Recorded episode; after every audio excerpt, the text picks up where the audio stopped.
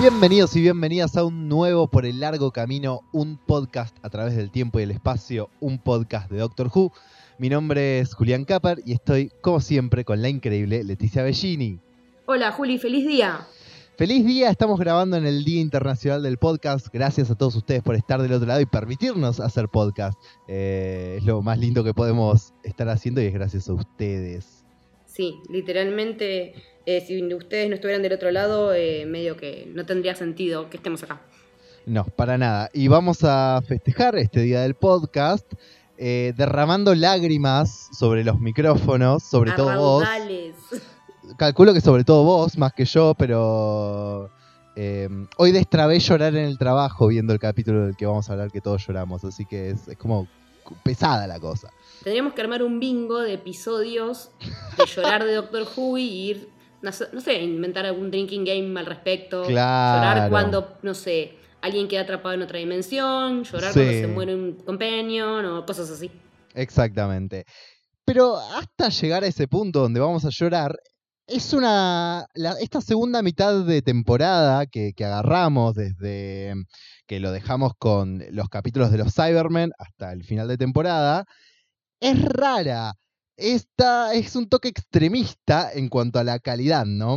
Es como que se va a los extremos. Tenés episodios alucinantes, excelentes, y tenés episodios que decís, esto que hace acá, ¿quién le dio luz verde a este guion? Que es una berretada. Eh, Rod, es increíble porque lo mejor ronda entre lo mejor de Doctor Who y lo peor ronda entre lo peor de la serie moderna de Doctor Who. Es, e, es, realmente así. Sí, es, es muy dispar, eh, es muy despareja, es una temporada muy despareja. Ahora que viéndola en contexto de análisis, es completamente despareja. Esos dos dobletes son lo mejor de la temporada. Los tres capítulos que van para lo peor tienen muchas similitudes entre sí también. Es re loco eso. Sí, tienen similitudes. Eh, no solo en, situaciones puntuales de los, de los puntos de la trama, sino también temporales, de, de locación, porque son justo eh, tres episodios que están situados en Londres, en distintos momentos del tiempo.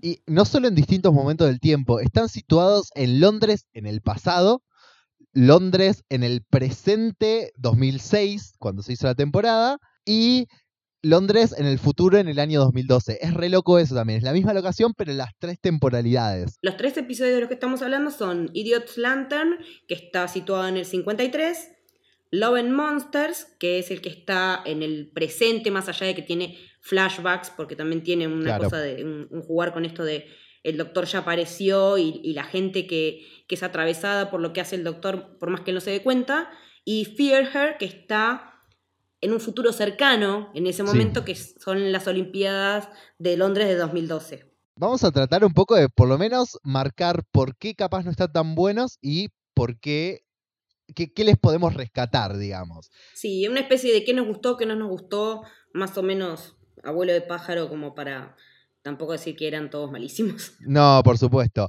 Así que arrancando con The Idiot's Lantern, escrito por Mark Gatiss, ¿qué te gustó y qué no te gustó? Mm, me gustó mucho la, ambientación de época, está muy buena. Eh, que también estuviera centrado en el, día de la coronación de la reina Isabel II, también está bueno porque justo estuve haciendo el rewatch de The Crown y, vi todo este, todos los pormenores de cómo fue el hecho de que se, televisara una coronación, que era algo histórico que nadie había hecho, que para la época era de recontra avanzada. Claro. Em, me gusta también esa idea de que, em, que todavía se tenía en ese momento, porque la tele era incipiente, de que esta caja boba, esta caja te chupa, y que te literalmente eh, la tele te chupe el cerebro, eh, como idea literal del miedo que se le tenía a esa nueva tecnología, como nos pasa con todas las nuevas tecnologías en realidad. Eh, y me gusta mucho la actitud del doctor en general, como que mm, del doctor en cuanto a, hay cosas que no me banco, soy tajante y hasta acá llego y este es mi límite. Y la Rose que vemos, que también es esta Rose de armas tomar, de tomar decisiones y de no estar tan pendiente de lo que hace el doctor eh, para poder hacer cosas que puedan marcar una diferencia y salvar el día, ¿no? También estoy muy de acuerdo con esas cosas. Eh, yendo de, atrás para adelante con lo que decís, de Rose me parece que se nota mucho posteriormente a haber viajado al otro universo.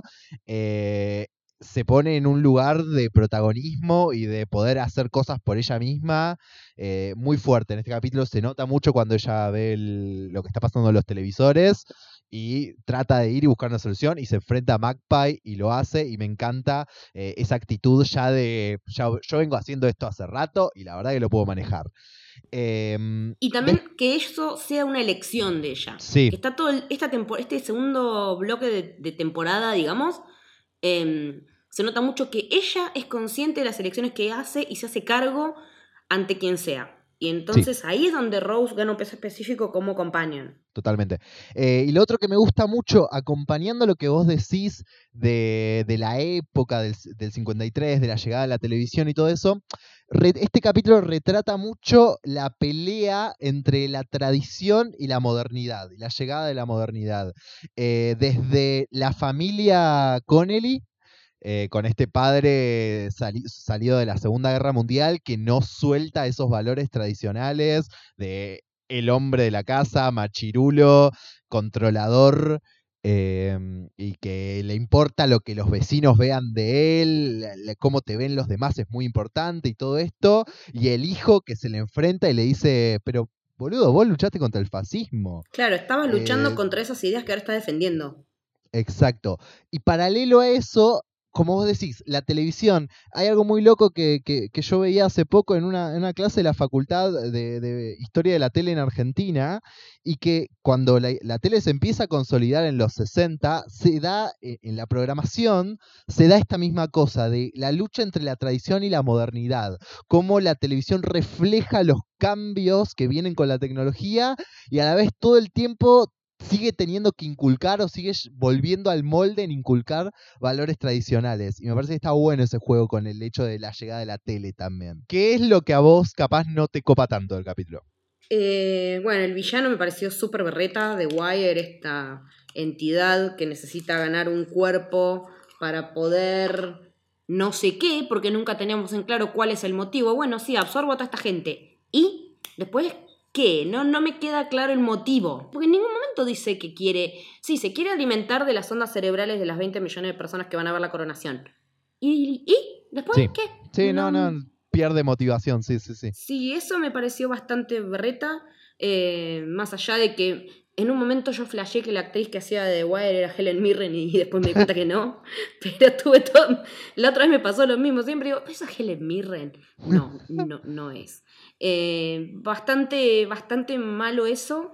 Y tiene ya como algunos shades de, de que te das cuenta cuando en Who quieren meter relleno de cosas. Sí.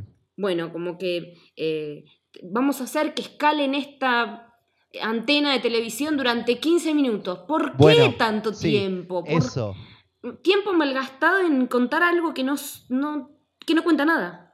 Eso es mi, lo, que a mí no me gusta el capítulo va muy por ese lado. Por un lado, el villano me da cringe. Eh, gritando, cada vez que grita hungry, Ay, sí. Me da mucho cringe. En un momento no, no, no te asusta, no te parece malvado. Me causa gracia en un momento. Es porque, ¿por qué estás gritando así? Y lo otro es lo que vos decís. Es una trama muy estirada. Cuando empezás a, tratar de identificar dónde están los plot points, dónde están los puntos fuertes de la trama, te das cuenta que entre uno y otro hay una cantidad de, estire y estire y estire que es un poco demasiado. Sí, es que los plot points van por lo que decíamos de lo que nos gusta. Lo que también tenemos que decir es que volvemos a escuchar que nombran a Torchwood acá. Sí. Que Torchwood está pendiente de este tema de la gente que, a la que se le desaparece la cara. Entonces, como que Torchwood ya es, es, es, omnipresente en la temporada. Bueno, no hay mucho más para decir de este episodio que, ¿no? Después vimos Law and Monster dentro de esta continuidad que decíamos, eh, que es un capítulo que yo lo recordaba mucho peor de lo que lo vi ahora. Tengo que confesar algo a, vos y a todo el público y oyentes del otro lado. Es la primera vez que veo este capítulo. Eh, realmente. Bueno, ¿y qué, cuál fue esa primera impresión? ¿Cuál fue esa primera impresión? Porque, tiene, una, tiene la fama de ser uno de los peores episodios de Doctor Who de la historia por eso no lo vi. Ya desde la primera vez que, vi Doctor Who me dijeron, tipo, no lo veas, no vale la pena, no aporta y no, eh, y, no es bueno. Y como que lo tenían como el peor. Eh, y por eso tampoco, las veces que hice rewatch, tampoco me, molesté en verlo. No me parece que no aporte nada. Tiene una cosa que me parece que aporta, eh, pero sí me parece malo. Me, me- me parece que tiene puntas de cosas que podrían haber estado buenas, pero me parece un mal capítulo. Bien, ¿qué es lo que te gustó? Me gusta que de a ratos es cute. De a ratos es como tierno, es como que te tira cositas como, oh, esto, esto, acá hay algo lindo. Eh, Sí. un- de- de- con un cierto valor emocional. Y, y lo que más me gusta, lo que me parece que aporta a, a un personaje que si no se queda bastante perdido, es a Jackie. Eh, Sí. la, la escena de Jackie con Elton en la calle y cuando le dice, nosotros somos los que nos quedamos atrás. Y es muy difícil. Y, y yo voy a hacer lo que sea para protegerla a ella, para protegerlos a los dos. Y eso me parece brillante. Eh, Esa visión de la persona que se queda detrás del doctor y corporizada en Jackie, me pareció un momento hermoso y brillante. Sí, porque estamos acostumbrados a que Jackie sea más un comic relief que otra cosa y que sea la que se queja de que no, la, no me llamas, o sea, nada, sus mambos de madre. Pero la Sí. vemos mucho más humanizada acá y, y dar- darle esta entidad, como vos decías, le suma mucho al personaje, sobre todo para lo que viene después. Sí, totalmente. Eh, me, me gusta muchísimo. Lo que me gustó es que la serie se ríe de sí misma en este momento y está bueno que las series se, sepan tomar no tan en serio y se tomen un rato como para decir, eh, bueno, siempre estamos al borde de la muerte, siempre estamos en el mundo al borde del colapso y qué sé yo, y que, que se cague de risa un poco de eso. Me hizo acordar mucho a un episodio de X-Files que hace exactamente lo mismo, que se llama José Chunks from Outer Space, que incluso tiene el episodio guiños a ese episodio de X-Files, porque Ah, hay un personaje que se llama Skinner, como el director Skinner, y la musiquita cuando aparece Kennedy es muy parecida a la de los X-Files. Muy. Claro. Son sí. algunas notas como básicas como del, del tema de, de los X-Files. Eh, entonces, cuando le enganché esa vuelta fue como que lo miré con otros ojos y me, y me gustó mucho más que las, que las otras veces que lo había visto. Y la otra cosa que me gustó mucho es eh, la reflexión que hace sobre la soledad y, y- y cuando tenés una obsesión o cuando hay algo que te apasiona y no tenés con quién compartirlo y Sí, de repente te encontrás con un grupo de gente o con alguien que está en la misma que vos sí. y que compartirlo haga de eso una experiencia nueva y te cambie la vida, porque eso es lo que le pasa a los chicos, a la gente de- del grupo Linda, ¿no? Claro. De, de ser gente sola que tenía referencias vagas sobre el doctor que se empiezan a encontrar y empiezan a generar vínculos y empiezan a armar una banda y se juntan a comer y que en un momento dicen el doctor pasó a un segundo plano y ahora éramos un grupo de amigos haciendo cosas de amigos. Eso me, me pareció hermoso y, y también está bueno ver qué pasa con la gente que vive lo mismo, que, que, que vive esos momentos en los que el doctor ha estado haciendo cosas, pero que son personas de las que el doctor ni se entera. Porque Elton en un momento enumera todos los- todas las cosas que él vio. Él estaba viendo una vidriera cuando pasaba lo de Rose y tomaban vida los maniquíes. Vio la nave de Aliens in London. eh, Sí, vio lo de Christmas Invasion. eh, pero es un personaje completamente tangencial, del que si no hubiéramos visto esto no nos enterábamos. Entonces nos da otra perspectiva de la gente común en relación al doctor y sus acciones. Claro, bueno, ahí es donde a mí me entra un poco que no me gusta el capítulo. Yo creo que todas esas cosas se dan a entender y mientras las va haciendo, después el capítulo mismo las va rompiendo de maneras un poco innecesarias o tontas. Eh, primero que el capítulo en sí me parece... A ver, a mí no me... Capaz porque no vi ese capítulo de X-Files, me- no, no, no, no logro sentir que la serie se esté riendo de sí misma y me termina pareciendo tonto. Yo siento que Doctor Who es una serie que a veces puede ser un poco tonta, como maniquíes, Sí, cuando juega a ser Goofy, ponele. Claro, cuando juega a ser Goofy, pero que hay un límite que este lo, lo cruza varias veces. Eh, me parece que los diálogos son malos y me sorprende que sea... Yo, el capítulo dice que está escrito por Russell T. Davis. A mí me parece que Russell escribió una parte, por ejemplo lo de Jackie, Mm. pero hay muchas cosas que no pueden ser de él, que, que son diálogos que son muy tontos, no, no parecen de él. Em, y me parece lo que, lo que decía antes, tiene como todos estos momentos de que trata de ser un capítulo medio tierno, medio cute, y que lo rompe, y se da, y pasa mucho al final. Sí, el final es lo más flojo. Elton mismo dice que conocer al doctor le cagó la vida, y uno sabe que usualmente conocer al doctor te va a complicar, te puede, te puede arruinar un poco, pero siempre te deja algo. Aunque sea triste el paso del doctor por tu vida, te deja cosas. Sí. Lo que le deja a Elton, que es la cara de la piba que le gusta en una baldosa, mientras, mientras todos los demás amigos con los que descubrió que era más importante estar con ellos que estar obsesionado por el doctor, se mueren es, no, no lo entiendo, no era necesario, no, no, no entiendo qué punto trata de marcar, es triste al Que me parece que no tiene punto para marcar ahí. Es, no, no, no me cierra y me parece que ah, realmente todo eso arruina el capítulo. No, no, me parece que lo deja en una nota horrible porque trata de hacerte entender como que lo que le está dejando de, que le revive la cara de la novia es algo bueno. Y no. Y no lo es. Y, y vos te quedas como, vos en serio me estás pidiendo que yo te crea esto. Y, me dejó, me, dejó un poco indignado con el capítulo, tipo. A mí me dio mucho más pena, más que lo de la novia, me dio mucho más pena lo de la mamá.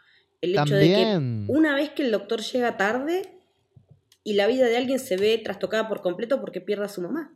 El doctor no llegó, no pudo hacer lo que tenía que hacer, que era mm, eh, deshacerse de la amenaza, Elton tiene bloqueado eso, no recuerda la situación y cuando se pone en contexto y que lo que pasó es que esa sombra había matado a la madre, es como que se te retuerce el corazón.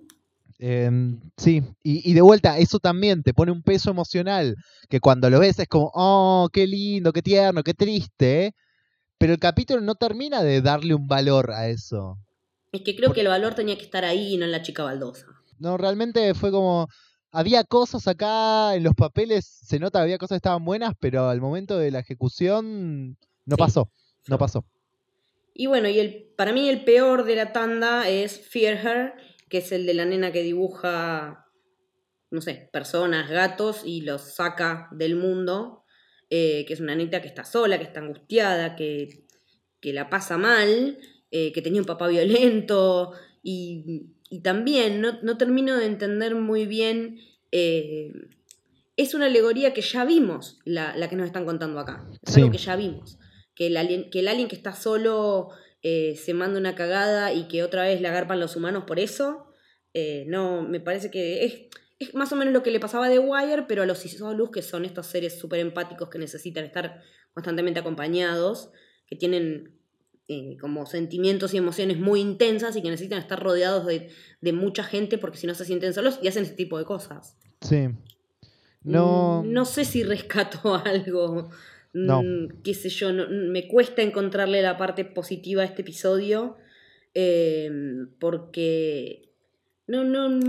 Viste como así, bueno, ¿cuándo termina esto? Bueno. Sí. No, para mí no. Ni valía verlo en el rewatch. Para mí es de los peores capítulos de Modern Who. Eh, pero por el simple hecho de que me pasa por el costado, ¿no? No me engancha, no me atrapa, no me parece interesante, no, no me pasa nada con este capítulo, absolutamente nada. Bueno, por ahí lo que rescato es que otra vez Rose es, autosuficiente y se da cuenta cómo solucionar el problema, porque la que termina salvando las papas es Rose esta vez. No, no encontré otro, otra cosa más para esta. Bueno, lo que sí me llamó mucho la atención es cuando el doctor dice que él en algún momento fue padre.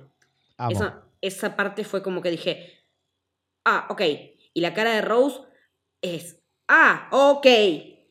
Pero también después te pones a atar y pensás que Susan en, Classic era su nieta, entonces si era la nieta es porque algún hijo tuvo.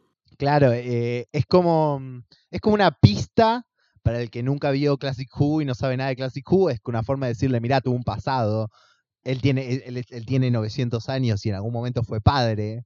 Hmm pero cuando viste, cuando tenés, sabes un poco de Classic Who y sabes que el, al principio, principio, principio de la serie tenía una nieta, decís, ah, claro, está hablando de la madre o padre, porque no sabemos, de Susan.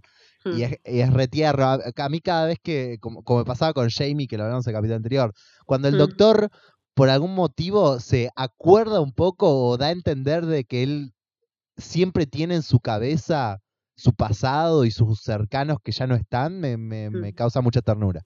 Y bueno, lo otro también que me, que me gustó fue verlo usar de vuelta sus poderes psíquicos. Eh, psíquicos, porque esa escena es re exorcista cuando descubre que la nenita tiene a un ser metido adentro. Eh, es bastante el exorcista y es bastante creepy esa parte. pero está bueno ver eh, Tan- Pero también, ¿ves? Eso podría haber tenido, estar cargado, podría haber estado cargado de otro tipo de connotación, como que ya lo habíamos visto esto, con alguien que tenía una mente súper poderosa. Y acá que lo vemos que lo está usando con alguien común y corriente, Claro. es como que no tiene el peso específico que necesitamos por ahí para decir, bueno, ade- además se pueden usar los poderes psíquicos para qué? Para esto, ajá. Y como que quedó como Queda ahí. a medio explotar ese recurso. Sí. Easy for you to say you don't have kids. I was a dad once. What did she say? Es momento de empezar a hablar de lo que importa, del primer doblete de episodios que es Impossible Planet, eh, Satan's Pit. Para mí es top 5 de lo mejor que tiene Russell T. Davis para dar en su época. Es, es maravilloso. Sí, recontra. Es Porque aparte, en la primera parte, en Impossible Planet, esto como un como toda la gran cocina de lo que vamos a ver después en Satan Satan's Pit, que trae un montón de problemas y cuestiones existenciales re pesadas. Es, es, este, este doblete tiene un concepto de ciencia ficción hermoso, como es ese meteorito barra planeta que está orbitando un agujero negro y por algún motivo no se cae. Sí, que es, por eso es el, el planeta imposible, porque ¿cómo puede ser que todo lo demás están desapareciendo galaxias a lo pavo y este planetita sigue arpando ahí? Es, es maravilloso. es tipo, ese concepto de ciencia ficción me parece hermoso. Em, fantasía, porque la aparición del diablo bordea el- lo Sí. fantástico y es maravilloso como lo trata el capítulo, o como no lo trata el capítulo. ¿Cómo la nos, lo, ¿Cómo nos lo implica y cómo nos lo da a entender de alguna manera sin decirnos sí es el diablo? ¿Cómo nos deja regulando sobre el tema y sobre todo eso de que el doctor sabe, no sabe, cree, no cree? Todo esto es previo a la existencia del universo. La escritura con la que se encuentran el doctor y Rose cuando llegan a esta base santuario, ya de por sí si la TARDIS no la traduce automáticamente es porque es algo que es muy, muy, muy viejo. Sea, algo muy arcano y ya eso medio como que te tiene que dar una pauta de que estamos hablando de una época pretiempo incluso. Qué, qué herramienta narrativa maravillosa. Porque de- hace dos temporadas que te establecen que la TARDIS traduce todo. Sí. Y de repente ves símbolos que no están traducidos. Porque aparte, mi- cuando la tarde no traduce es porque hay algo mal con el doctor, por ejemplo. Claro. Pero acá no pasa nada malo con él. Está está ahí, bien. lo ves. Da miedo. O sea, es tan, es, es tan simple esa herramienta narrativa de decirte, a menos que el doctor esté desmayado, la TARDIS traduce todo. Y de Sí. repente el doctor está ahí y eso no está traducido. ¿Y ¿Qué está pasando acá? Sí. Es, es muy bueno el recurso. Em, y después el casting, eh, los no, no solo el casting de los actores, sino el roast de personajes secundarios. Sí. Maravilloso. Todo Toda la cruz de la nave. toda esa cruz es maravillosa. Cada uno tiene una función y, y están re bien. Porque aparte también se encargan de decirnos, fulano, eh, o sea, el diablo se encarga de decirnos, fulano hace tal cosa, mengano hace tal cosa. Y Sí. qué, cuál es el miedo de cada una de esas personas. Y cómo juega con el miedo es también, es algo bastante terrorífico de pensar, de qué es lo que teme cada uno y a eso le apunta, ¿no? A las debilidades. Y cómo cada uno puede superarlo en pos de salir de, de ese quilombo que es que te chupe el agujero negro. Eh, sí, esas escenas donde, mm, donde les dicen, tipo, les van a mostrar el agujero negro y le dicen, ojo, porque alguna gente se vuelve loca. Y, Sí. y- y- y la idea de que hay galaxias destruyéndose y muriendo arriba tuyo y vos por algún motivo que no deberías estás ahí. Porque no es solo el planeta lo que es imposible. Ellos tampoco deberían poder estar ahí. Eh, entonces estamos en un lugar en el que no deberíamos poder estar y, y- y vinimos. Toda, toda esa cosa es, es muy buena. Y, la, y el asombro de, de la gente de la tripulación cuando ve que aparecen estos dos humanos, de quién sabe amo. dónde. Y mm, amo cuando Doctor Who logra cosas simples sin tener que decirte demasiado. La forma en la que la TARDIS se pierde y por eso el Sí. doctor no, no la puede usar, simple, concisa, funciona, no hay que preguntarse nada, me encanta. Claro, sí, se- este, cacho de, este cacho de sector se derrumbó, la, torre está, la tarde estaba ahí, chau, no la vemos. Y, en- y en el momento en el que se la encuentra después es hermoso. Eh, porque te- no te la esperás en ese momento No, tampoco. no, no, no. Pensás que no hay salvación, no, no. Ya es- está es- todo al horno. Es, es maravilloso. Em, A mí lo que me gusta mucho de este episodio es el tema de los suits. Cómo, encantan, los cómo amo. está tratado ese tema es, me, me parece súper humano cómo lo, cómo lo tratan. Porque, nada, la analogía que yo hago es que los suits eh, son seres que se comunican, bueno, telepáticamente y, y que todo el mundo, como son una raza de servicio, los trata como esclavos, que no es lo mismo. Son Claro. dos cosas completamente distintas, el servicio, la vocación de servicio que la esclavitud. Y que los humanos tengamos esa manera forra a veces también de hacer Sí. las cosas, de, bueno, este como es sumiso, como no tiene eh, ganas de ser líder, lo vamos a someter. Es una recontra crítica también. Sí, sí, eh, amo a los Sud. eh, es de mis. Si no es mi raza favorita de la época de Russell, le pegan el palo. Me encantan. Me encanta el diseño, me encanta el concepto, me Sí. encanta cómo funcionan, cómo hablan, cómo se manejan, todo. Todo de los Sud me encanta. Eh, y, y nota al margen para putear a, a Funko por no hacer un pop de los Sud. Sí, loco, no puede ser, hay de cada porquería. Y... Sí. y bueno, lo que a mí me pasa es que eh, la relación de Rose con los Sus me hace acordar a la de Hermione con los elfos domésticos. Sí, mal. Porque por cuando ella va y les pide la comida y les agradece y se pone a charlar y los otros dicen, ¿qué haces hablando con esto? ¿Qué, qué te van a decir? ¿Qué tienen para...? Y ella Es se tipo queda como diciendo, ahí, loco, sí. estos seres te están dando de comer, ¿no, ¿no te interesa saber nada de ellos? Bueno, me pareció exactamente ese paralelo. Sí, es muy por ese lado. Me, me encanta la, la relación de Rose con ellos. Eh, me encanta, ya que estamos con Rose, me encanta cuando el doctor se pierde, cómo Sí. se pone el equipo al hombro. Maravilloso. Esta Rose es la mejor Rose y por estas cosas es que es mi compañía preferida. Porque ella no hace. En este momento ya no está ni siquiera pensando ya en dónde está el doctor, cuándo va a venir el doctor, va a ayudar a. No, bueno, está ahí abajo, no va a volver. ¿Qué hacemos? Esto, esto y esto. Vos, apretá el botón. Vos, tal cosa, vos, tal otra. La tienen que drogar para llevársela, la tienen que dormir, porque la mina es un avión, es una tromba imparable que no va a dejar que las cosas se vengan en banda, porque ella es, ella si bien todavía no lo dice, pero eh, ella es Rose, Defender of the Earth, en realidad ella es defensora del universo ya a esta altura. Em, otra cosa que me gusta mucho del capítulo es la visión del doctor hacia, hacia este grupo de humanos y al ser humano en general. Me parece que es un poco de lo que hablábamos en el capítulo cero. Es, la respuesta a esa pregunta que nos hacíamos de por qué el doctor tiene una predilección por los seres humanos. Me parece que acá está bastante esa respuesta.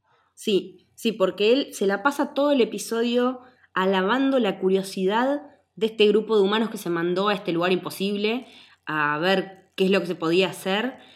Y por un lado le dices, eh, loco, admirable esto, pero también la debilidad que implica para ustedes ir y mandarse, saltar al agujero negro sin saber si hay un colchón. Sí, Porque lo que les está diciendo es eso, es todo. Ustedes van, se mandan y sin importar las consecuencias. Eh, eh, como que resalta mucho todo, eh, todo lo, lo arriesgados y lo poco pensantes que podemos ser muchas veces, ¿no? pero, pero a la vez las dos cosas, el tomar un riesgo y el, y el mandarse y a la vez el, la curiosidad, lo fascina. Lo Porque él fas- es así. Sí, totalmente. Y, y lo fascina de sobremanera. Y no solo él es así, es algo que, que- que se vio mucho en Classic, y, y por eso lo menciono ahora, después lo vamos a ver en muchos capítulos. El doctor no es como los otros Time Lords. Ese ser un mandado, ser un curioso y salir al universo, es del doctor y no de los Time Lords. Es él algo es un que los- distinto. él es el distinto en ese sentido y se encuentra parecido a los humanos. Y cuando, eh, cuando está hablando de ellos, les está hablando de ellos y, le, y les dice, ¿por qué hicieron todo esto? Porque estaba ahí. ¿Por qué vinieron a este planeta imposible? Solo porque estaba ahí y podían y, lo, y sonríe y está encantado con que los humanos hayan hecho eso. Me parece tan definitorio de su relación con los humanos. Es un momento re hermoso. Sí, sí, sí, es, es del... Por eso es uno de los mejores episodios de la serie. Sí, Todo sí, este, sí. este run de, de estos dos capitulitos es, es alucinante por eso. Además de por otras cosas que también ahora vamos a charlar. Pero cuando él salta, cuando se queda. O sea, ellos quieren volver a la superficie, no pueden. Y bueno, va y se mete al pozo sin saber qué carajo hay ahí abajo. Sí. Se tira a la nada, así. ¿Qué? Está haciendo exactamente lo mismo, nada más que a costo tal vez de su vida. Sí, eh, es, es- también es un momento hermoso cuando salta em, y, y antes de saltar, cuando, cuando habla sobre esa sensación en la nuca el- Sí. el, final de tu cuello, ese, ese cosquilleo, esa adrenalina cuando estás a punto de hacer algo que, que Mm. sabes que es un riesgo, que, que sabes que capaz la respuesta no te guste, pero lo vas a hacer y la adrenalina que te, que te agarra de no saber qué hay del otro lado. Sí, porque por ahí no sale, pero si sale, Claro, esa, esa, ese 0,1%. sí. Lo que sí me molestó un toque es que en un momento, cuando él está medio ahí ya tirando, como que, bueno, que ya se sabe que zafó, que van a zafar y que yo, bueno, díganle a Rose qué tal cosa. ¿Por qué no le decís vos, amigo, a Rose las cosas? ¿Por qué? Em, Porque Sí. que- viendo cómo pasa después, decís, ¿por qué la gente no dice las cosas cuando las tiene que decir? ¿Por qué se las manda a decir a otro? Él que está de ir al frente y qué sé yo, ¿por qué alguien le tiene que decir a Rose, bueno, deja, ya ya sabe? Eso me, Eh. mm, me dio bronca, pero ¿por qué eres así? Pero es porque viene con cosas de lo que decíamos de vuelta en los capítulos de Sarah Jane y, y, y Madame de Pompadour. El doctor, más allá de que claramente esté enamorado de ella, como vamos a ver más en el capítulo que viene, eh, siente que él, él en algún lado de su cabeza sabe que no puede terminar de permitírselo. Que en un poco para él es una fantasía enamorarse de una humana porque va a pasar. Claro, pero ¿por qué no permitirse vivirlo mientras lo tenga? porque es muy doloroso. eh, y pero a todos nos duelen cosas. y no por eso dejamos de hacerlas. eh, sí, O pero- intentamos no dejar de hacerlas, que es distinto porque tampoco es tan fácil. Mira, yo te, yo te daría toda una explicación de eso ahora, pero voy a estar tirando. voy a estar tirando spoilers de algo que va a pasar con el, el próximo doctor. Eh, sí, eso ya mejor lo veremos en ese momento. Exactamente. Bueno, lo que se encuentra en el fondo del pozo es una criatura que está atada con unas cadenas, que hay unos dibujos rupestres que, que cuentan la historia, que también es un recurso súper copado para contar Sí. esa historia, Sí, que te ahorra un montón de tiempo y que aparte es un monólogo de él que es alucinante cuando está brillante. interpretando y leyendo todas esas, esas imágenes. eh, y la cantidad de nombres que se le dan a, a este ser, a este retrato del mal a lo largo de, no solo en la Tierra, sino a lo largo del universo, ¿no? Porque la- le- lo- se llaman la Legión de la Bestia. Sí, Y tiene como nombres Abaddon, Croptor, Satán, Lucifer, el King of Despair, el príncipe que no muere, el que trae la noche. Tiene todos esos nombres que. Otro que la calici con los nombres, ¿no? Pero. ¿Con cuántos nombres nos encontramos porque no podemos definir lo que es el mal, ¿no? Sí. El- La verdadera naturaleza de todos los males, que creo que es lo que encarna este ser. Y que por Sí. eso está encadenado en este planeta, en estas condiciones y con todo lo que implica que es que esté ahí y no esté en otro lado, porque ¿qué pasa si está en otro lado si se escapa? sí, y antes de llegar acá, todo el seteo previo, todos los UD eh, poseídos, hablando cosas, cómo te van soltando frases. Ay, sí, tiran cada frase más creepy. Es, es muy bueno, como la- el, el otro recurso maravilloso y súper simple, el medidor de, de nivel De ondas, sí. de, de- actividad cerebral, sí. Y como de repente está a 100 y 100 significa muerte cerebral y está tipo explotando ahí el medidor. Y, les- y los ojos de los Sud que están rojos al borde de Sí. explotar también. Como de repente el- la cosa que usan para comunicarse es un arma. Sí. Es, es increíble cómo vamos perdiendo, por culpa de todo esto, personas de, mm, de la cruz que se van muriendo. Cómo, tipo, matan a la piba más chica. Que, Sí, que de pena- mantenimiento. Mm. sí, que te da una pena enorme. eh, cuando se muere el de seguridad. Ay, que sí, eh, en los túneles, porque se muere los- sin aire. Ay, Es- ay, Dios, horrible de morir. Eh, y el capitán que siente que lo único que puede hacer es apretar botones. Porque aparte era un eh, capitán de repuesto, porque ya habían perdido sí. capitán de posta. Sí. em, ¿Qué y, más? El, y el antropólogo, que es el que, el que Eso. también es poseído, me da mucha pena. ¿Cómo, cómo te muestran la cómo te muestran la posesión? Tipo cuando le grita no me mires y él Mm. mira igual, porque ese, ese tipo de cosas, de vuelta, ese, esa sensación eh, atrás de tu cuello de que hay algo atrás y que tenés Sí. que mirar. Eh, Pero, cómo- pero si mirás por ahí te morís. claro, y cómo después se mira y tiene todos los símbolos en el cuerpo. O cuando están en los túneles y, y mira a los sud y les hace Sí. tipo cállense y vos te das cuenta que todavía está poseído. No, y aparte también toda esa conversación que tiene antes de que el doctor caiga, ¿no? Antes Sí. de esa necesidad de caer que él hace tan evidente. Este ser lo tiene recalado el doctor. Sí, Y medio que lo estaba esperando porque le dice en un momento, este me conoce como yo lo conozco a él. Él es el asesino de su mundo. sí. Y decís, ¿cómo puede ser que sabe esto? Y, y a todos les empieza a decir algo, ¿viste? Y les A todos el les miedo tira una. Y a Rose, a Rose le tira una que es terrible. que te deja. Eso, Rose eso le dice algo. que va a morir en batalla. Y, y si eso no te deja como, mal. ¿what? Sí, ¿cómo no? Si eso no te deja mal. ¿Cómo haces para seguir peleando después de eso? Sí, porque puede ser esta batalla como puede ser otra. Capaz te morís en 10 minutos, tipo. ¿Sí? Tranquilamente Eh, podía ser en el cohete, escapando. Claro. Y, y, y como vos decías, cuando el doctor cae ahí y tiene todo ese discurso, que no solo, por supuesto que la interpretación de David Tennant es maravillosa, la, direc- la dirección y la edición, Sí, los cambios de planos cuando él empieza a darse cuenta que, Sí. que justo lo que estaba, a la conclusión que estaba llegando era la conclusión a la que querían que llegue, sí. e- es mara- está muy bien, está muy, muy bien.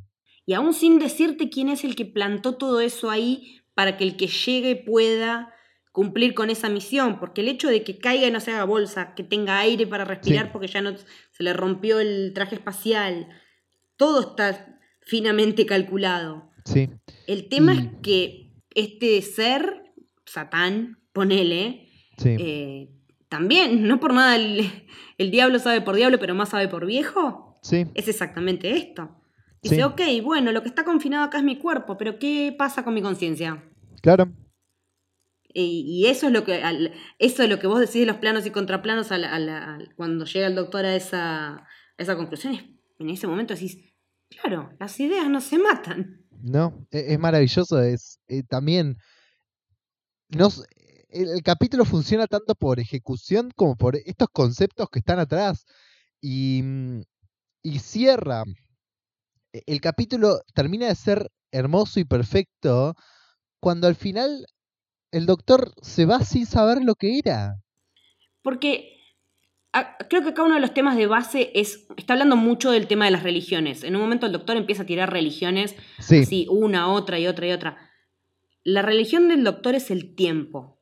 ¿Sí? Y que En esta forma, criatura sí. exista desde antes del tiempo, desde antes de es la luz, imposible. del espacio y la materia, antes del gran cataclismo que fue el Big Bang, antes de que el universo fuera creado.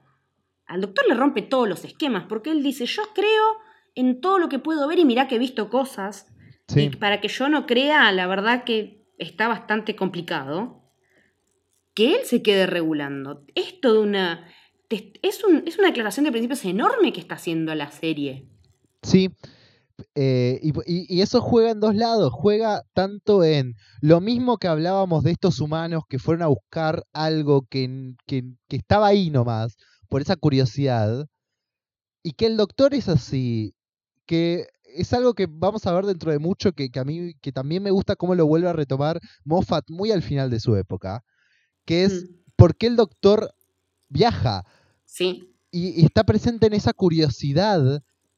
Y sí, Este que, en, que en un tiempo se estuvo bastante perdido en la serie. claro. Acá lo tenemos y en ese momento que vos decís también. Claro, y- y- y por este tipo de momentos, donde el doctor, entre otras cosas, ¿eh? hay más, pero, por un, pero a veces son este tipo de momentos donde el doctor encuentra algo que no sabe qué es. Y, y- y para él, creo que son, deben ser esas cosas que lo dejan dormir por la noche, incluso. Sí. No, no, no, es como él, él todo el tiempo va a caretear que él sabe todo, porque él es así. Sí, porque en el momento que se pone a picantearlo al diablo, es como que decís, a ver, amigo, ¿te estás dando cuenta con quién te estás topando, a quién estás bardeando acá? Sí, por eso Como que decís, es un inconsciente, es un jetón. es- sí, Está él- diciendo cosas que no sé si va, se va a poder bancar después. No, no, él, él siempre va a caretear que se sabe todo, pero al mismo tiempo, el no saber todo es lo que lo mantiene viajando. Y me parece hermoso que, que, que sucede ese juego y a la vez, como, presenta como presentación y utilización de villano, que no sepamos de dónde viene, me parece que lo deja en un lugar perfecto y que son ese tipo de villanos que Doctor Who no tiene que volver a tocar. Porque, No, porque así es perfecto. es perfecto así. If you are the beast, then answer me this. Which one? Hmm? Because the universe has been busy since you've been gone. There's more religions than there are planets in the sky. The Archivets, Qualtonity, Christianity, Pash Pash, New Judaism, Sanklar, Church of the Tin Vagabond. Which devil are you? All of them. What then? You're the truth behind the myth. This one knows me, as I know him, the killer of his own kind. Y bueno, lo que nos queda entonces ahora es el último doblete que es Army of Ghosts, Doomsday. Ah, Sé honesta. ¿Cuánto lloraste? Desde que empieza Rose a decir This is the story of how I died eh, y la vi parada en la playa, ya ahí arranqué. Después medio me calmé cuando empieza. Y cuando aparece ya la gente de la otra dimensión, dije, ay, la puta madre, ya se viene. Se viene esto, va a ser jodido y fue re jodido. Creo que lloro más cada vez que lo veo. No sé cómo es posible, pero pasa. Eh, yo te entiendo. A ver, entiendo que por la, conexión que tenés vos con, con Rose y con este vínculo que se forma entre ellos dos, eh, te suceda esto porque para mí lo, una de las cosas más a la vista de este doblete es que está diseñado para hacerte llorar. Eh, Sí, todo sí, sí, es que sí. eh, Tiene, todo el- Es como cuando hacen las películas, hacen las mediciones y ven cómo rinde la gente Sí. en, en esas previews. Y dicen, bueno, en esta escena se ríen, en esta escena no, y qué sé yo.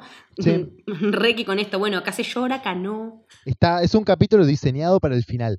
Eh, que no, no me parece necesariamente mal. Me parece que deja algunas cosas que es como, "Mm, ¿qué está pasando acá? Pero, pero me parece que funciona eh, a lo que quiere hacer.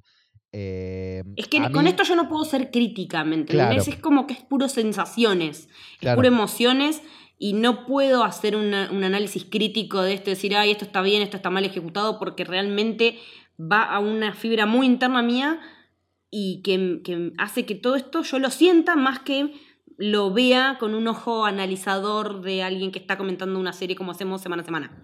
Me Claro. pasa por encima, digamos. Emocionalmente es una tromba para mí. Claro. Bueno, a mí lo que me pasa es que como a, a mí me hace llorar, pero me parece que me hace llorar por la funcionalidad que tiene, por cómo aprovecha el peso que, que construye sobre todo esta temporada en esta pareja Hmm. para llegar a este lugar y hacerte llorar. Lo- lo- a eso voy. Me parece que un capítulo es un capítulo que en ejecución está perfecto porque hace lo que quiere hacer, te hace llorar con el final. para- eh, va directo al corazón, va directo a los sentimientos y, al, y, y apela a eso que tenemos tan, tan arraigado, ¿no? De, de la, ¿Quién no fantaseó alguna vez con que volviera a la vida la persona que amaba y volver a estar juntos? Sí, Es una fantasía que el que no la tuvo está mintiendo. sí, Y es lo que les pasa a los papás de Rose, al papá, al no papá, digamos, de la otra Claro. dimensión y a Jackie.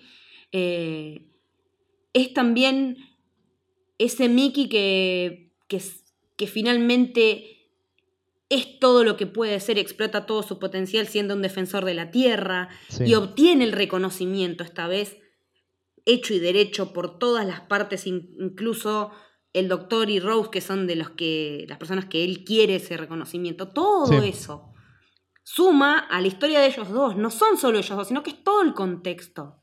El hecho de que una barrera que pensábamos que estaba cerrada se vuelva a abrir. ¿Y por qué se vuelve a abrir? Y porque tenemos Cybermans, y porque tenemos Daleks, y porque tenemos tecnología desconocida, y que cuando nos damos cuenta decimos, no, no puede ser que hayan hecho esto, y sí, lo hicieron. O sea, todo, todo está combinado perfecto para llegar a ese desemboque final. Sí. No solo eso, también cómo el capítulo va resignificando toda la temporada o va tomando cosas que tiró durante la temporada. Ya, como vos decís, esta barrera que pensamos que estaba cerrada y se volvía a abrir. Bueno, qué necesario fue ese doblete de los Cybermen para setear ese universo paralelo y reutilizarlo acá. Era claramente funcional a esto. Eh, todas las apariciones de Torchwood. ¿Qué necesario fue Dalek de la primera temporada? Un montón, por y el hecho de que el contacto de un humano tenga un, tenga un efecto catastrófico en cuanto al, a lo que estos seres son capaces de hacer en pos de dominar al universo, sin piedad alguna. Y Porque que acá también está bueno que nos pongan el paralelismo entre qué, por qué son distintos los Cybermen y los Daleks, que si bien la otra vez decíamos que, ten- que tenían muchos parecidos, acá se ve que son muy distintos. Yo no diría muy distinto, sigo teniendo mis, mis, eh, mis diferencias con eso, pero sí me parece que marca una diferencia clave entre que los Cybermen vienen a upgradear, como dicen ellos, y los, y los Daleks vienen a conquistar exterminando. Es Todo que esa su paso. diferencia es fundamental. Totalmente, por eso digo, no, no me parece que tengan grandes cantidades de diferencia. Me parece que tiene una diferencia clave, que es distinto. Ah, para mí sí se nota mucho la diferencia, sobre todo cuando vemos que. Porque nos- bueno, sabemos que los, que los Cybermen tienen el inhibidor y qué sé yo, y cuando vemos Sí. que la mina de Torchwood, eh, Yvonne, fue convertida en Cyberman, pero su lealtad para con Queen and Country es tan mayor, ella incluso la ve llorando. Sí, como Cybermen a los tiros, intentando ir en contra de esa reprogramación que le hicieron. Entonces, como que también eh, ves que la humanización de un Cyberman es posible más allá del inhibidor. Eso también me parece una diferencia súper zarpada. No, lo es, lo, es- lo es, pero sí, me parece que a mí capaz eso no estuvo tan bien fundamentado como debería. Yo siento que ahora lo, lo entiendo porque vi ejemplos posteriores. Pero Claro. esto solo, como ella de repente eh, puede, puede ir contra esa reprogramación, me pareció un poco suelto. Pero no. Un poco Deus Ex Machina, como, se, como Sí, estaba de moda sí. hace un par de meses. Sí, sí, me, me parece que, que, que, ese- que sí, que, que le falta un poco de sustento. A ver, no es algo que diga, uh, qué cagada se mandaron acá, pero me, me, me hizo un poco de ruido en su momento, nada más. Claro, bueno, eso yo te, te entiendo que lo tomes así, pero en el contexto emocional de todo Sí, es sí. como que no me importa. Como que digo, bueno, sí, fue más fuerte esto, ya está, bueno, no me es que, es que el capítulo hace eso, se toma Sí. esas licencias Hmm, eh, de cosas que capaz no están lo suficientemente sustentadas hmm, en pos de ir por ese golpe emocional.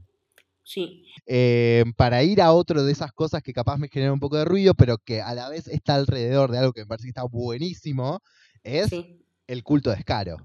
Ah, eso es. Cuando, cuando los Daleks empiezan así que tienen nombre, yo digo, what the fuck, ¿cómo que tienen nombre? Me Si parece, lo, si lo mm, importante de estos es que son súper despersonalizados. Me parece uno de los trabajos de modernización de alguna forma o de reescritura de los Daleks, de ponerles cosas nuevas que antes no estaban, mejor hechos.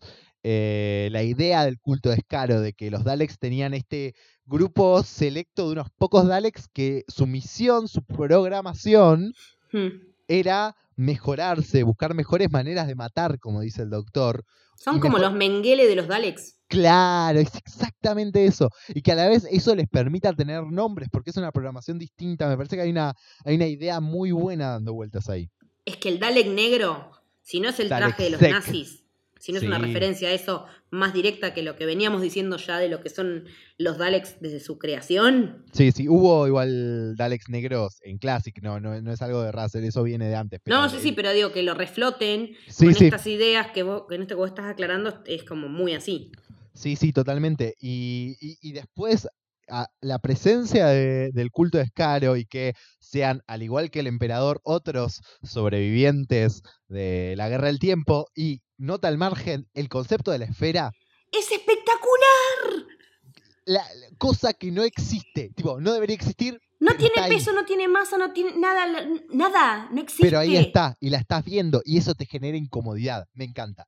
Otro Porque concepto. aparte, para entender qué carajo es la esfera, los de Torchwood necesitan al doctor y mientras lo están apuntando se están Sí. contentos y lo aplauden. Es, es increíble. Porque saben que es el único que les va a descular este quilombo. Sí, y que además cómo lo van llevando le dice, ¿pero soy un prisionero? Sí, por supuesto. Y lo siguen caminando, tipo. Eh, pero nada, el, el concepto de la esfera es eh, otro, otro, como hablábamos del, del doblete anterior, otro Sí. concepto de ciencia ficción maravilloso.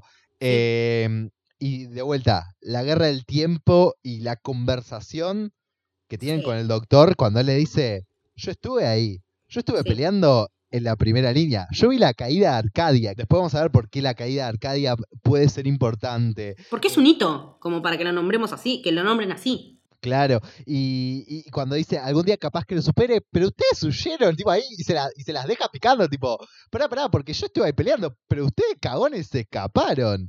Sí. Y ellos huyeron a través de esta esfera o consiguieron la esfera para escaparse de la Time Warp, pero además se llevan esta cosa que ellos llaman el Genesis Ark, el arca del Génesis. ¿No parece como una tumba de, de faraón pero con formita de Dalek? Sí, sí, totalmente. Tiene esa tiene. formita. Tiene, tiene esa forma, pero lo más loco es que, como vos decís, parece Dalek y ellos en un momento le dicen a Rose, che, esto no es Dalek, esto es Time Lord.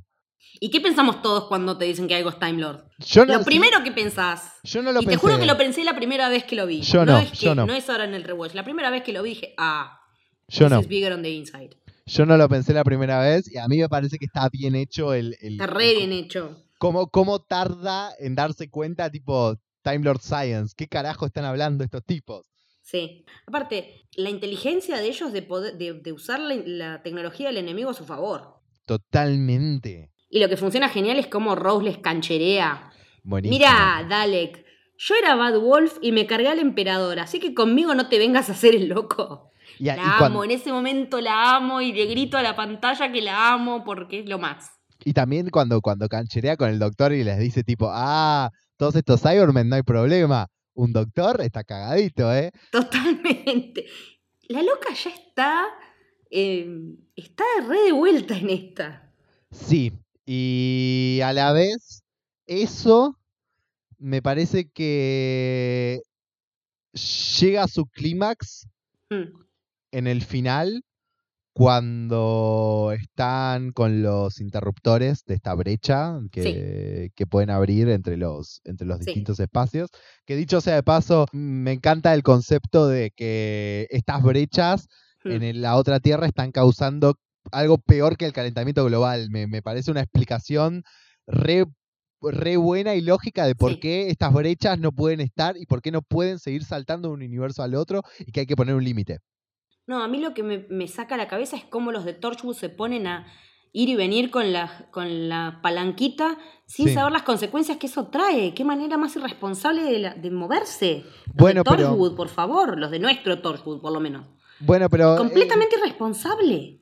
está, está muy en línea con, con, con, con la idea que, que les plantea la reina Victoria en su fundación que vimos en, en Tooth and Sí. Claw. Es por el, y como dice la, la, Sí. la jefa, es por, por la patria, o sea, lo que sea, por el gran imperio británico. Y que aparte, si es Alien, es nuestro. Sí, ese, conce- ese concepto muy, muy, muy Van Staten de la primera temporada. Sí, absolutamente.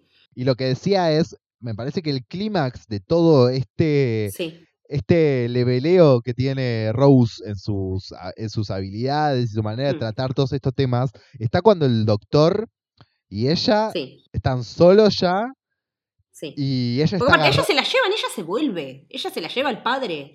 terrible. Eh, y, y ella dice, yo ya tu, yo hace mucho tiempo tomé una decisión y no te voy a dejar. Corta, listo. ¿Sí? Y él lo Y- acepta. Pero primero la manda. Primero la manda, pero cuando ella vuelve y se planta, Sí. ahí él se da cuenta que, bueno, listo, ya está. Ella ya tomó una decisión. Y, y a eso voy. Cuando, cuando la palanca de ella se rompe Ay, sí. Y ella decide soltarse para arreglarla, Mm, ¿sabes, ¿sabes qué me parece? Me parece que es ella mm. salvando al mundo, al universo, por Mm. ella misma.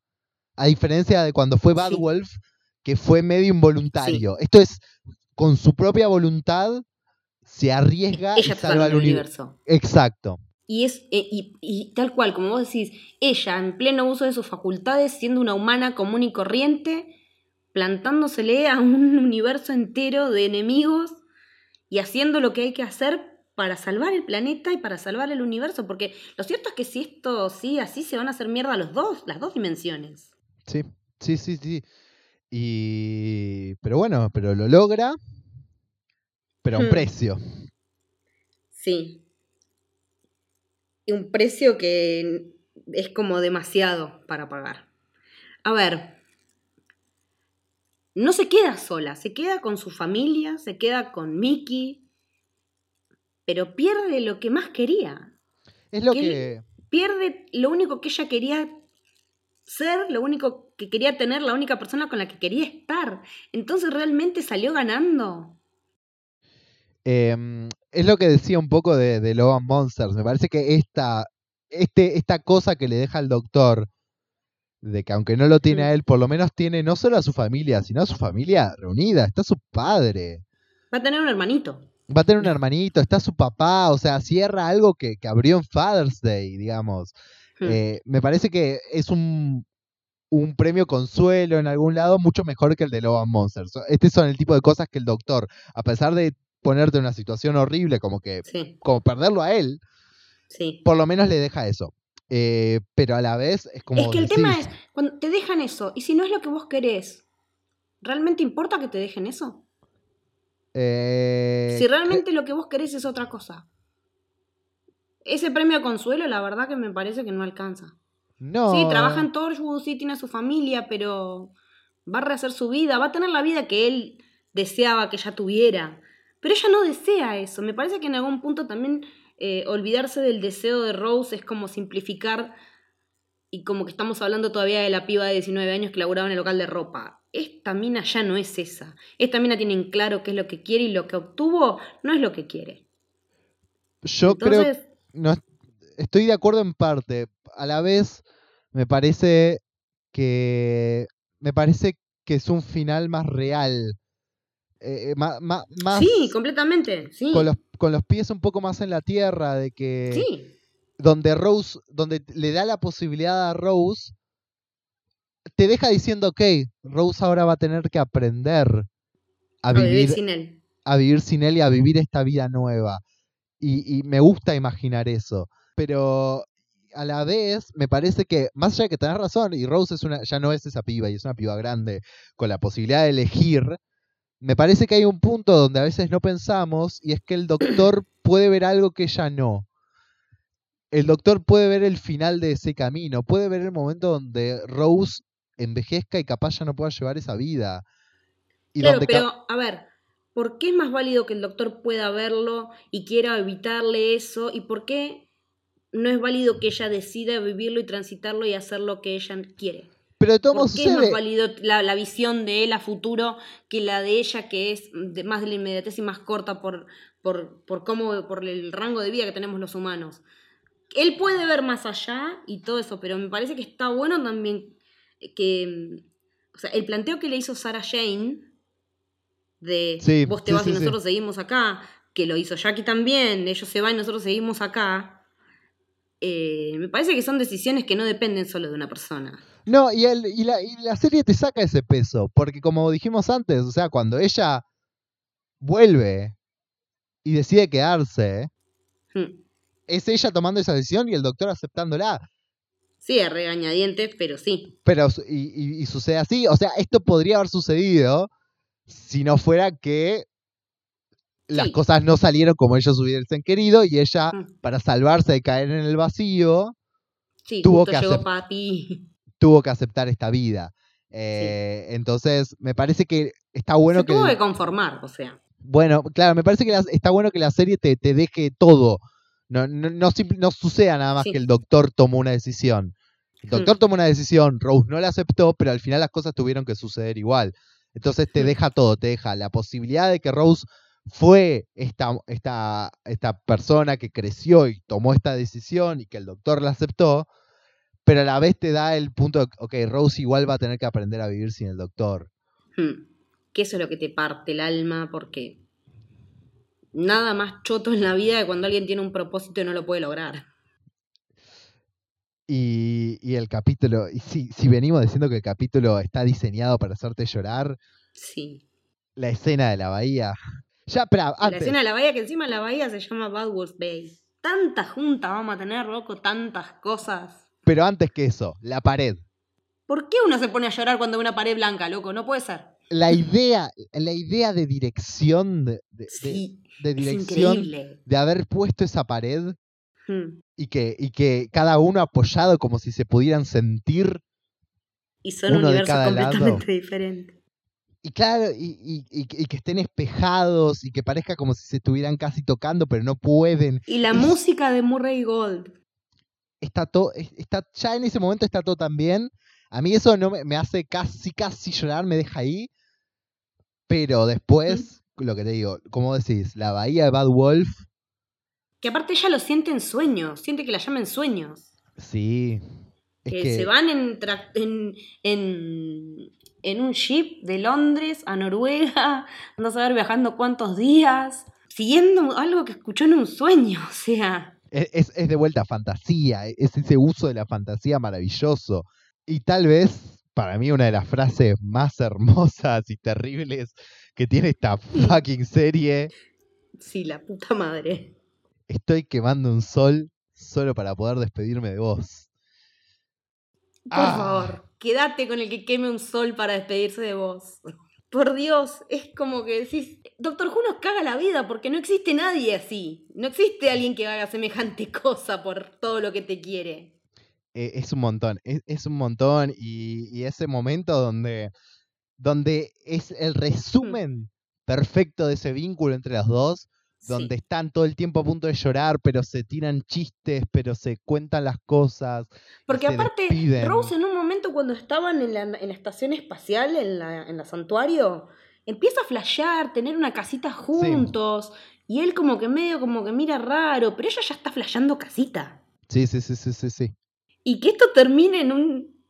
en esto que termina, en que ella le dice que lo ama y él en ese último momento se queda sin batería del sol que está quemando para poderle decir que la ama. Y vos decís, no puede ser esto. No. Russell T. Davis, sos un reverendo. Y el plano de él ya solito, con la lágrima cayendo solitaria. Llorando. Es un dolor que te invade, que vos decís, no puede ser que este tipo no tenga un medio corte. Que la además- maldición del Time Lord las sea tan constante y a cada rato y que a cada rato pierda gente este tipo. Y, y además, si él se tiene que secar las lágrimas y seguir adelante, pero también hay que tener en cuenta, es nuestra primer despedida de un companion. Sí. Y ese peso está presente también. No, no solo lloramos, Por- Estamos diciéndole chau a Rose. Es la primer companion, es la actriz que está hace más tiempo con nosotros. Y Más que, él. más que él mismo, y hay que dejarla ir. Y entonces también es muy fuerte por eso. Ella nos, nos ayudó a transicionar entre un doctor y el otro. Gracias a ella aprendimos a aceptar a ese tipo que venía distinto, que era tan diferente al anterior.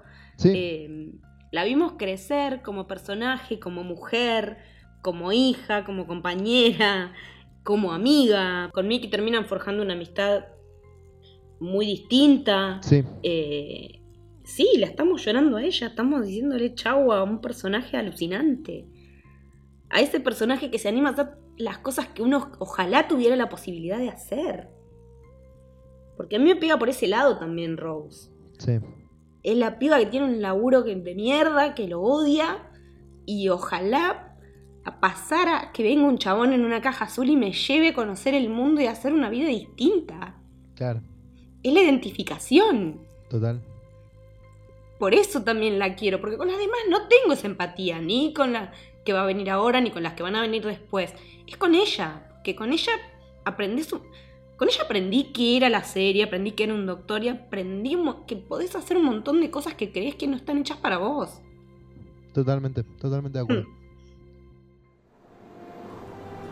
Here you are. Living a life day after day. The one adventure I can never have. Am I ever gonna see you again? You can't. What are you gonna do? Oh, I've got the TARDIS. Same old life, last of the Time Lords. On your own?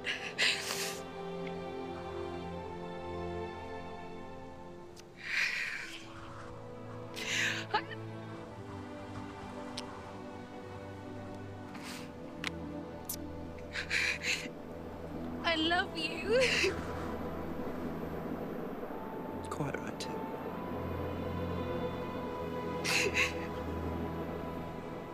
and I suppose. It's my last chance to say it.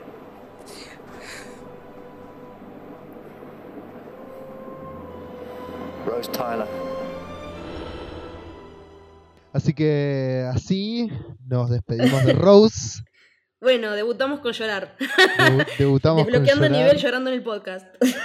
Eh, es válido, sí. Es, eh, te, te- te pone así, es, eh, Sí. es fuerte. Es muy, muy, muy fuerte cómo funciona. Pa. Cómo funciona este capítulo, cómo funciona esta temporada, cómo funciona la relación entre Rose y, y el décimo doctor. Y Hmm. mm, eh, es parte de lo que nos hace Doctor Who. Nos, Sí. nos hace felices y nos rompe el corazón. Sí, igual él se tiene que acomodar bastante rápido porque pasa algo medio raro en la tarde al final del episodio. Eh, aparece así, out of nowhere, una mujer vestida de novia. A punto, como si estuviera a punto de casarse, pero de Pero- la nada, De la nada, absolutamente de la nada. a través de las puertas que no pudo pasar todo el ejército de Gengis Khan, hay una mujer vestida de novia. Y él no sabe cómo y nosotros no sabremos cómo tampoco hasta el próximo capítulo. Bueno, esto fue el final de la segunda temporada de Doctor Who 2005. Estuvimos repasando desde The Idiot's Lantern hasta Doomsday. Conocimos a la novia misteriosa y nos pusimos a llorar un rato. Así es, nos vamos a estar encontrando próximamente con The Runaway Bride, el siguiente episodio, el siguiente especial de Navidad. y después ya arrancaremos con alguna compañía nueva, me imagino. Eh, pues suponemos que con una compañía nueva, eh, es como, es el ciclo, el ciclo de Doctor Who. Del, del Whovian, que Claro. pide y recibe gente cada rato. Exactamente. Leti, ¿dónde podemos encontrarte? Eh, me pueden encontrar en redes, tanto en Instagram como en Twitter, como Leticia-Haller. ¿Y a vos, Juli? A mí me encuentran en Twitter como Julián Capper, Capper con K, o Julián Capper-bajo en Instagram. Al podcast a Por el Largo Camino lo encuentran en cualquiera de las dos redes como arroba largo camino pod. Gracias a todos de vuelta por estar ahí del otro lado y mandarnos sus comentarios y compartir el podcast y todas las cosas lindas que hacen por nosotros. Nos vamos a encontrar próximamente con más Por el Largo Camino. Chao.